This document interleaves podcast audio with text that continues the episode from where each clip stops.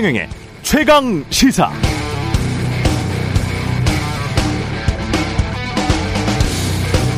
네, 김대중 정부 때는 아예 양도세를 한시적으로 면제해 버렸습니다. 그래서 이 기간 예를 들어서 대치동 타워팰리스 산 사람들 수억, 수십억 원의 양도 차익에 대해서 세금 한 푼 안 냈습니다. IMF 환란 위기로 기업들이 줄 도산하고 건물들이 10분의 1 가격으로 넘어가는 그런 시기에 취한 극단적인 규제 완화 정책이었습니다. 그런데 이렇게 해서 IMF 환란 위기 극복하면서 부동산 가격이 급등하자 노무현 정부 때는 다시 분양권 전매 제한하고 수도권 투기 과열지구 지정하고 종부세도 도입하고 그랬죠.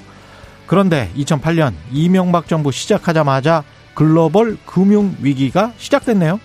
미 주택 시장 주택 담보 대출 시장이 아, 패닉 상황에 빠지고 세계적 투자 은행들이 파산했고 경기는 급락하다가 글로벌 금융 위기 이전이 안 돼서 한국은행은 선제적으로 금리를 올리기 시작했습니다. 그러니까 2010년부터 5년 가까이 서울 강남 아파트도 40% 안팎 폭락했습니다. 그 뒤 박근혜 문재인 정부의 특징 경제 여건의 공통점은 저금리 저물가였습니다. 그리고 코로나19의 충격이 다가왔고 인플레이션이 시작됐습니다. 전 세계는 사상 최저금리와 역사상 최대 규모의 양적 완화로 대응했고 물가가 상승하고 부동산 포함 자산 가격이 또 폭등하니까 이제 모두 금리 인상에 대비하고 있습니다. 어떤 생각이 드십니까? 지금 대통령 후보들 정책이 지금 현재 시점에서 말하는 그대로 시행될 것 같습니까? 아니면 경제 여건이 변하면 정책도 또 바뀔 것 같습니까? 지난주 글로벌 주식시장이 참 안 좋았습니다. 미국은 코로나19 이후에 2년 만에 한 주간 낙폭으로는 사상, 사상 최대치의 하락이었다. 이렇게 이야기를 하고 있고요. 서울 및 수도권 아파트값 하락 보도도 자주 들리죠. 지금 아무리 뭐 말해봐야 경제 상황 급변하면 그대로 못합니다. 그런데 대통령 선거 전후 그 즈음에 경제 상황이 좀 많이 변할 것 같습니다. 영민하고 아주 기민하게 대응해야 됩니다. 각주 구검해봐야 강물 흘러가고 시간은 변합니다.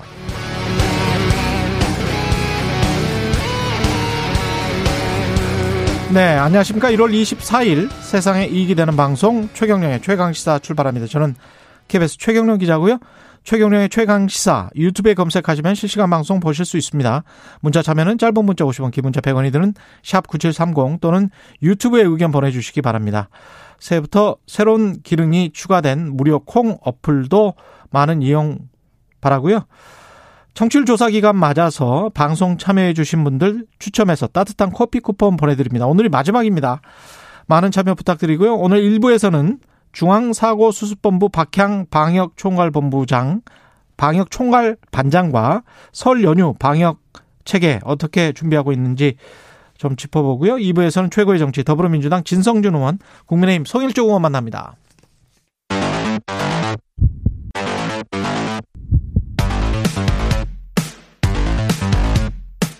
오늘 아침 가장 뜨거운 뉴스 뉴스 unboxing 네 뉴스 unboxing 시작합니다. 민동기 기자 김민아 시사평론가 오셨습니다. 안녕하십니까? 안녕하세요. 예, 박향 반장 만나기로 했으니까요. 오미크론 짧게 이야기하죠. 예. 신규 확진자 수가 주말 내내 7천 명을 웃돌았습니다. 원래 그 오미크론 변이가 빠르게 확산이 되고 있는 게 가장 큰 지금 우려되는 점인데요. 정부가 당초 7천 명을 오미크론 대응 방역 계획을 시행할 기준으로 제시를 했거든요. 기준이 7천 명이었죠. 예. 예. 근데 이 기준을 충족을 하는 그런 상황인데 정부는 일단 광주, 전남, 경기, 안성, 평택 등 네 곳에만 오는 26일부터 오미크론 대응 체계를 적용을 하고요. 이후 상황을 좀 지켜보겠다라는 그런 입장인데 또 오미크론 유행세가 예상을 앞지르면서 지금 확산이 되고 있기 때문에 정부의 고민이 좀 깊어지고 있습니다. 네. 그러니까 이게 오미크론 대응 체계로 이제 넘어가야 된다 이런 것의 전제가 일일 확진자가 하루라도 7천 명을 넘으면이다라고 14일 날 얘기를 했었는데 20일 날 이제 이거에 대한 기준을 국내 발생 환자로만 평균 7천 명이 넘어가면은 여러 가지 추세를 고려해 가지고 이제 검토하겠다. 이렇게 음. 얘기를 바꿨어요. 근데 이걸 가지고 이제 뭐 오락가락이다 뭐 이렇게도 얘기할 수 있겠지만 이 오미크론 변이의 확산세가 예상보다 빠른 거죠. 그래서 이 대응 체계로 전환하는 것에 있어서 준비가 필요한데 음. 그 준비가 완벽하게 이제 이루어지지 않는 측면들이 있는 것 같습니다. 그래서 이 좀 이렇게 일선에 있는 이제 민간 병원에서도 이 코로나19 진단 치료를 해야 되고 그리고 재택 치료에 필요한 지원이나 이런 것도 강화돼야 되는데 이런 준비에 좀 시간이 걸리는 거 아닌가 생각이 들어서 당연히 좀 시간 걸리겠죠. 그렇죠. 예. 근데 오늘 언론들의 어떤 그런 지적이나 이런 걸 보면은 음. 이 속도를 빨리 해야 되고 빨리 음. 전환해야 된다라는 지적이 있으니까 예. 당국에서 여러모로 속도를 좀 내야겠습니다. 이따 박향 반장께 좀 자세히 물어보고요. 김건희 녹취록 이 추가 공개됐습니까 어제?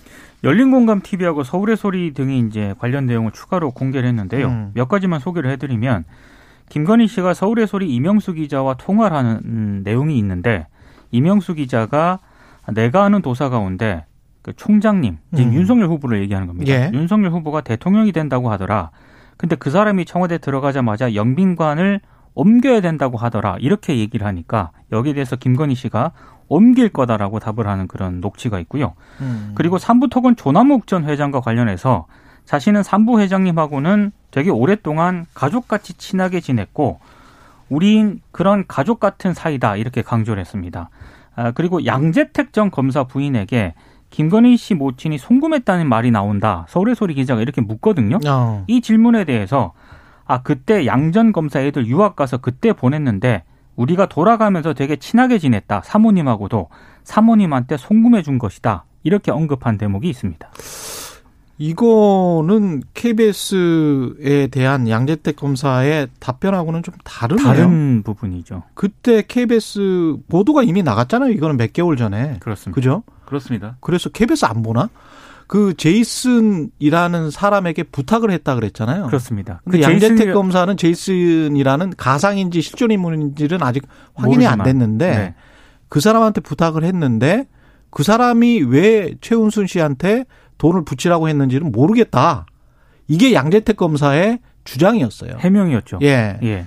그래서 이제 그런 이제 해명이 안 맞는 부분이 있고, 근데 음. 이걸 이제 왜 얘기하냐면, 그러니까 어 개인적으로 뭐 김건희 씨가 뭐 점을 봤다든지, 음. 뭐 무속에 뭐 어떤 영향을 받아가지고 뭐 여러 가지 사안을 봤다든지 그런 건 사실 뭐 개인의 자유고 알아서 하는 건데, 음. 우리가 우려하는 것은 즉 이런 부분들, 예를 들면 양재택 어, 전 검사와의 어떤 어 그런 뭐 돈을 서로 송금할 정도의 이런 음. 가까운 사이였다고 하면 혹시 양재택 전 검사를 통해서 이 장모, 이 그러니까 윤석열 후보의 장모 이 부분의 어떤 여러 가지 사건이라든가 의혹이라든가 이런 것들을 뭔가 검찰이 덮어주거나 개입하거나 또는 이제 유리한 쪽으로 이렇게 바꿔준 거 아니냐라는 그런 의심이 있으니까 그래서 이제 이 대목이 말씀하신 대로 중요한 대목이라고 보이고요. 이거는 법원 판결문에도 나와요. 그렇습니다. 예, 인용을 할수 네. 있다라고 하면서 이게 뭐 무슨 또 다른 어떤 논란되는 사안들 있잖아요. 네네. 사적인 사안들.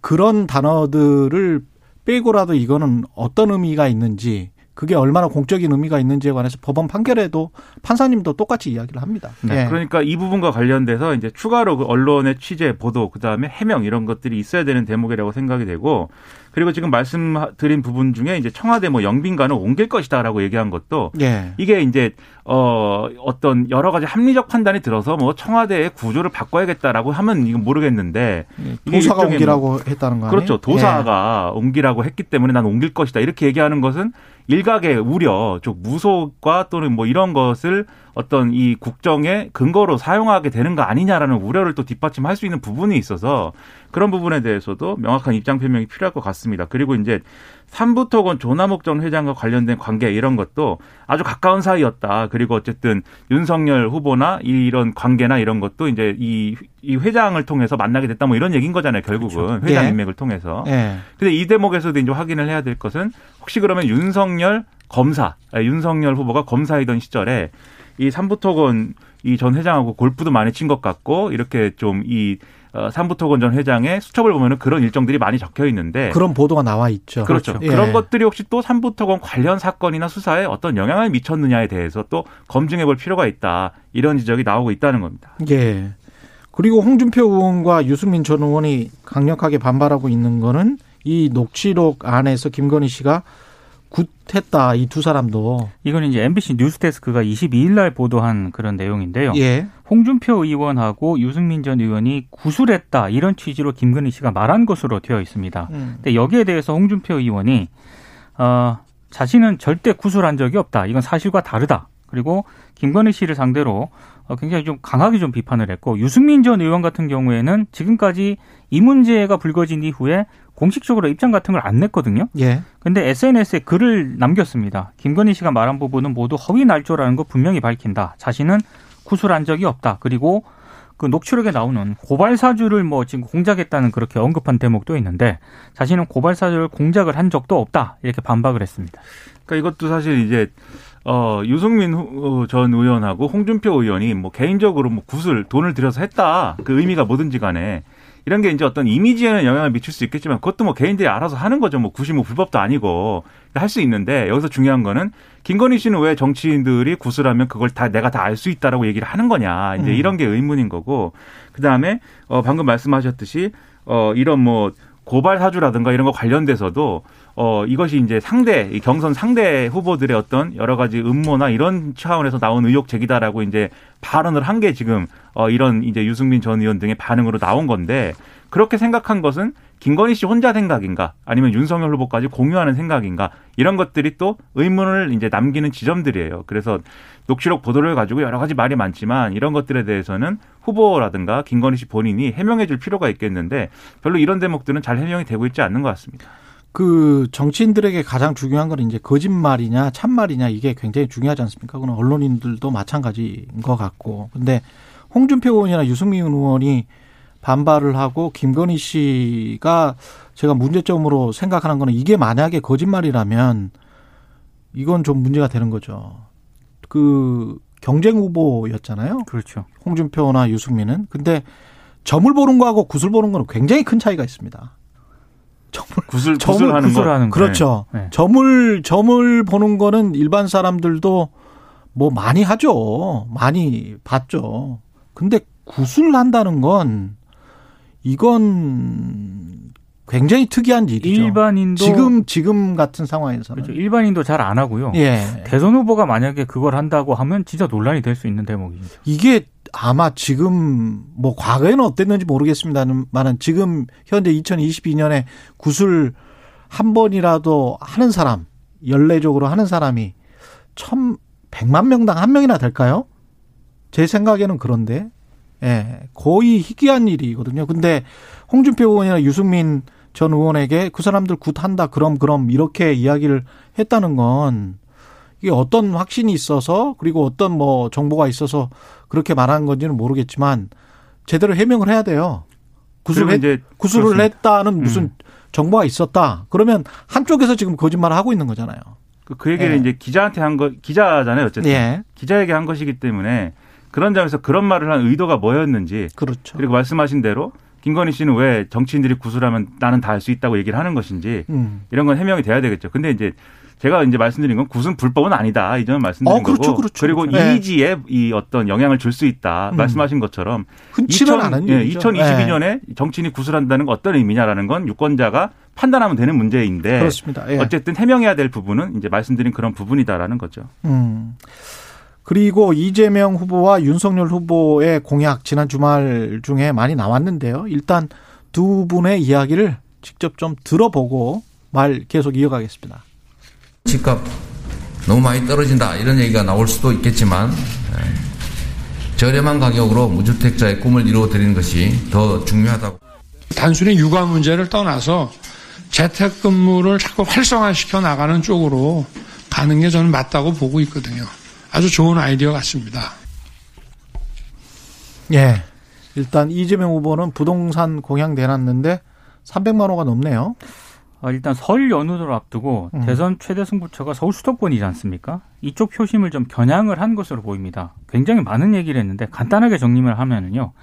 서울에는 정부 계획이 59만 호에 48만 호를 추가해서 총 107만 호를 공급하겠다라고 밝혔고요. 예. 경기 인천에는 정부 계획에 28만 호를 추가해서 151만 호를 짓겠다라고 역시 공약을 했습니다. 분양원가 공개 제도와 분양가 상한제 적용으로 인근 시세의 절반 정도인 반가 아파트를 대량 공급하겠다라고 얘기를 했는데 공급 물량 30%는 무주택 청년들에게 우선 배정할 계획이라고 했고 그리고 생애 최초 주택 구입자에게는 지역 면적 가격 등을 고려해서 LTV를 최대 90%까지 인정을 하겠다라고 했습니다. 한마디로 금융 규제를 대폭 완화하겠다는 그런 얘기고 LTV 최 최, 이게 최초 무주택 최초 무주택자인데 최초 구입자를 말하는 거죠? 그렇습니다. 예. 아, 그리고 취득세 부담도요. 3억 이하 주택은 면제를 해주고 6억 음. 이하는 절반으로 경감을 하겠다라고 밝혔는데 이재명 후보가 이보다 앞서서 양도소득세, 종부세 완화를 좀 공약을 하지 않았습니까? 그러니까 이번에 이것까지 함으로써 이재명 표 부동산 대책의 마지막 단추를 끼웠다라는 그런 평가가 나오고 있습니다. 다른 것들은 이제 어좀 여러모로 이제 평가를 여러모로 할 수 있는 대목들이 있겠지만 이제 어, 핵심은 어쨌든 공급 물량을 뭐 굉장히 크게 늘리겠다라고 얘기하고 있는 거잖아요. 경선 과정에서 얘기했던 이제 것보다 훨씬 더 250만 채보다도 이제 더 늘려가지고 지금 이제 311만 채 주택을 공급하겠다라고 얘기하고 있고 이것은 다 수도권에 집중되는 그런 어, 것이다. 그리고 이제 택지를 어떻게 확보할 것이다 이런 것도 얘기했는데, 그러니까 이런 얘기를 하면 이제 현실성의 문제를 물을, 물을 수밖에 없는 거죠. 이제 전문가들이나 이런 분들 입장에서는 이게 가능한 거냐. 원래 20, 250만 원 얘기한 것도 그게 현실적으로 가능하냐는 의문이 있었고. 250만 원이라는 숫자는 윤석열, 이재명 다 똑같은 그렇습니다. 그렇습니다. 그렇습니다. 예. 어떻게 숫자도 이렇게 똑같이 말씀들 하시는지. 사병 월급 200만 원도 그렇습니다. 똑같죠. 네, 네. 똑같아요. 근데 어쨌든 비슷해지고 있습니다. 예. 예, 이 현실성 있는 거냐는 의문도 있고 그 다음에 또 이제 공급을 늘리면 음. 주택 가격이 안정되고 떨어지는 거는 맞냐 여기에 대한 의문도 있어요. 오히려 이제 안정적으로 공급할 수 있는 물량보다 더 많은 물량을 공급할 경우에 단기적으로는 어 이 부동산 가격이 오히려 오를 수 있는 그러한 이제 어 조건을 제, 이 만들어 주는 거 아니냐라는 이제 그런 의구심도 있고 그래서 이런 의구심에 답해야 될 것 같은데 근데 저는 이제 정책의 정합성이나 이런 것보다도 더 중요한 게 음. 이게 이재명 후보가 정- 정책을 여러 가지를 얘기했잖아요. 지금까지 굉장히 많은 다수의 여러 가지 정책들을 발표를 했는데 이게 유권자들에게 어떤 의미로 다가오고 있는 거냐를 한번 점검해 볼 필요가 있겠습니다. 왜냐하면 이게 여러 가지 정책을 이제 쭉 이제 쏟아내다 보니까 이게 그러면은 실제로 어, 현실이 되는 거냐 그리고 이게 내 삶에 도움이 되는 거냐 유권자들이 이렇게 생각을 하면서 진지하게 고려를 해봐야 되는데 지금 그런 맥락이 아닌 것 같아요. 그러니까 뭐 발표는 굉장히 많은데 음. 어 앞서 말씀 이 오프닝에서 말씀하신 것처럼 이게 정말로 과연 되는 거야? 이런 의구심들이 있죠. 제가 볼 때는 이 정책을 발표하는 거에 더해서 오프닝 그 내용은 아니었는데. 아니 그 뭐 지금 말씀하신 오프닝은 것처럼 거시 경제 여건을 예. 어떤 정책들이 앞서거나 압도할 수는 없다. 거시경제 여건에 대응하는 것이 정부의 정책이 될 수밖에 없다. 그런 내용이었습니다. 그러니까 250만 원, 이 311만 채를 공급을 약속을 했는데 음. 당장 내년도에 음. 주택 가격이 하락할 경우에 또는 이제 지금 일부 하락하고 있어요. 일부 예. 지방에 막 미분양 사태 나고 이러면 음. 그리고 혹시라도 금융위기나 이런 것들이 어 여러 가지 코로나19나 이런 상황 쪽에 이런 상황을 틈타서 음. 여러모로 우려가 제기될 때 이런 것들이 유지가 되겠느냐 이런 이제. 의구심이 있다는 거죠. 못해요. 그러니까 여기서 지금 이제 한국일보에서 한 9일 전에 두 후보의 부동산 정책을 그 비교를 해놓은 게 있거든요. 그렇습니다. 근데 보니까 그 강북 쪽 같은 곳에 뭐 지하철 다니는 거 네. 500% 용적률 이 숫자도 똑같고요. 재건축 재개발 규제 완화 이것도 똑같고 그러니까 양 후보가 제시하는 예. 공약이 똑같다. 생애 최초 구입자는 어떻게 좀 잘해주겠다. 아까 지금 LTV 네네. 90% 각종 감면 기준 제시하고 뭐 세금 깎아주겠다 똑같고요. 주택 공시 가격 을 속도 조절을 하겠다. 이게 이재명 후보인데 네. 똑같습니다. 2022년 것도 2020년으로 하겠다. 이게 지금 또 윤석열 후보 것이기 때문에 양도세는 1년 유예하겠다. 이재명 2년 유예하겠다가 윤석열입니다. 둘 다 유예하겠다. 똑같습니다. 250만 가구도 똑같았었는데 어제 311만 가구가 돼서 이것만 다르, 다르고 다 거의 다 똑같다고 봐야 돼요. 그래서 다른 예. 걸 다른 걸 떠나서 이게 예. 서울 수도권 표심을 잡게 잡기 위한 그런 차원이잖아요. 음. 그건 충분히 이해를 하는데 음. 근데 서울에 100만 원 이상을 이렇게 주택 물량을 공급하게 되면은 이게 그러면 지역 부동산 시장은 거의 초토화가 된다는 게 일부 전문가들 지적이거든요. 뭐 그렇게 생각할 수도 있고요. 예. 부작용은 작용도 있지만 늘 이제 부작용도 부작용이 있죠. 있는 예. 것이기 때문에 경제 정책은 그러니까 이런 얘기를 유권자들도 알기 때문에 음.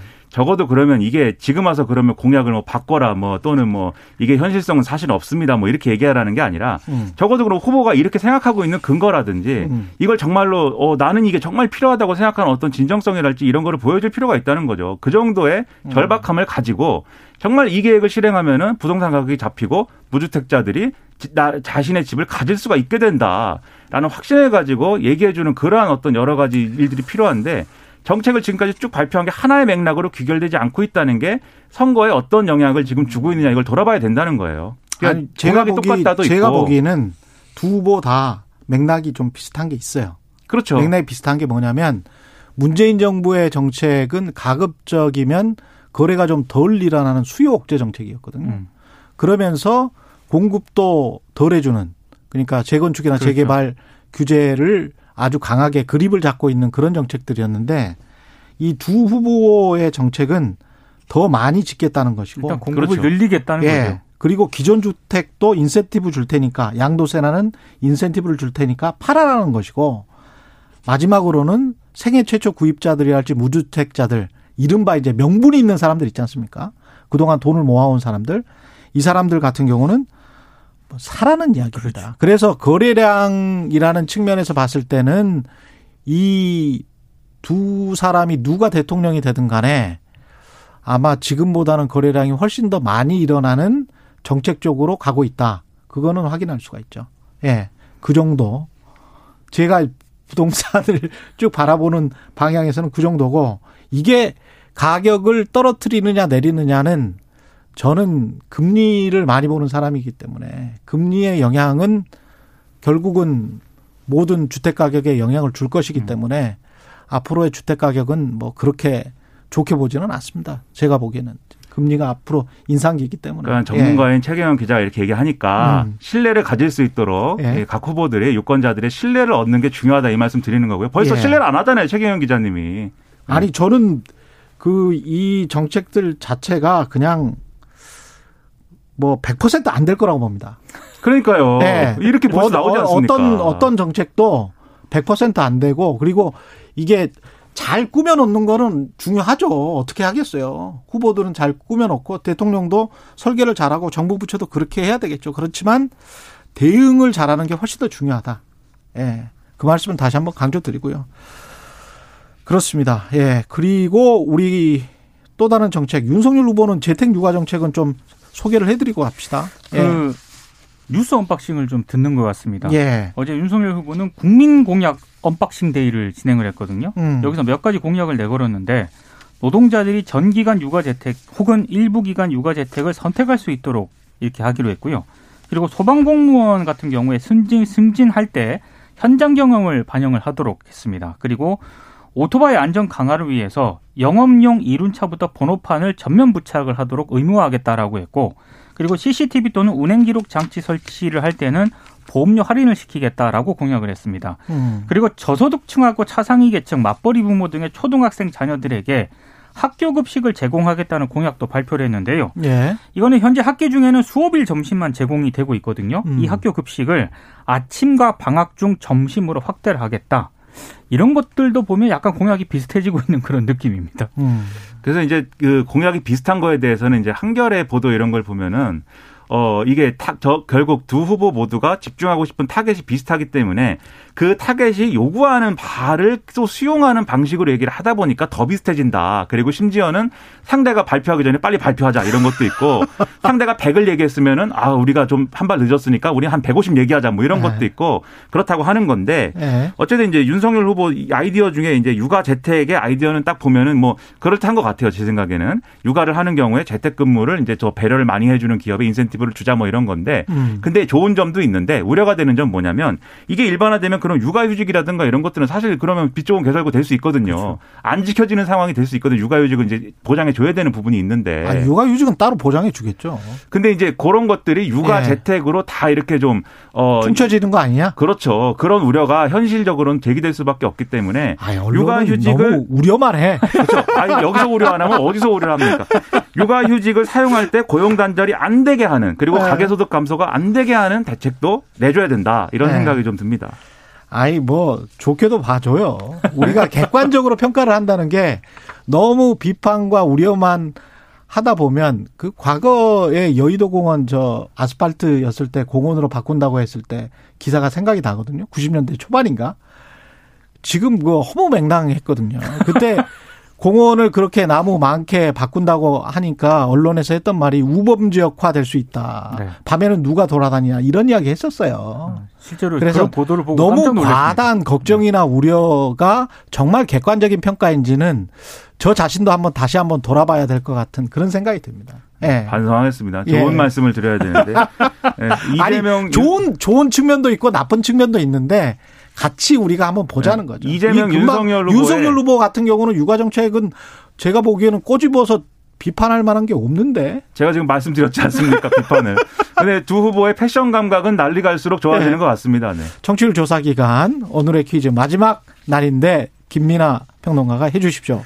네, 이 마지막 날 음. 매일 아침 최경영의 최강 시사의 문을 여는 첫 번째 코너. 오늘 아침 가장 뜨거운 뉴스를 저하고 민동기 기자가 여러분들에게 전해드리고 있는데 이 코너의 이름은 뉴스 뭐뭐뭐입니다. 입니다. 예. 그러니까 뭐뭐뭐를 맞춰야 됩니다. 예. 뉴스 자, 끝났습니다. 뉴스 unboxing 민동기 기자 김민아 평론가와 함께 하겠습니다. 함께 했습니다. 예. 고맙습니다. 고맙습니다. 고맙습니다. KBS 라디오 최경룡의 최강기사 듣고 계신 지금 시각은 8시 46분입니다.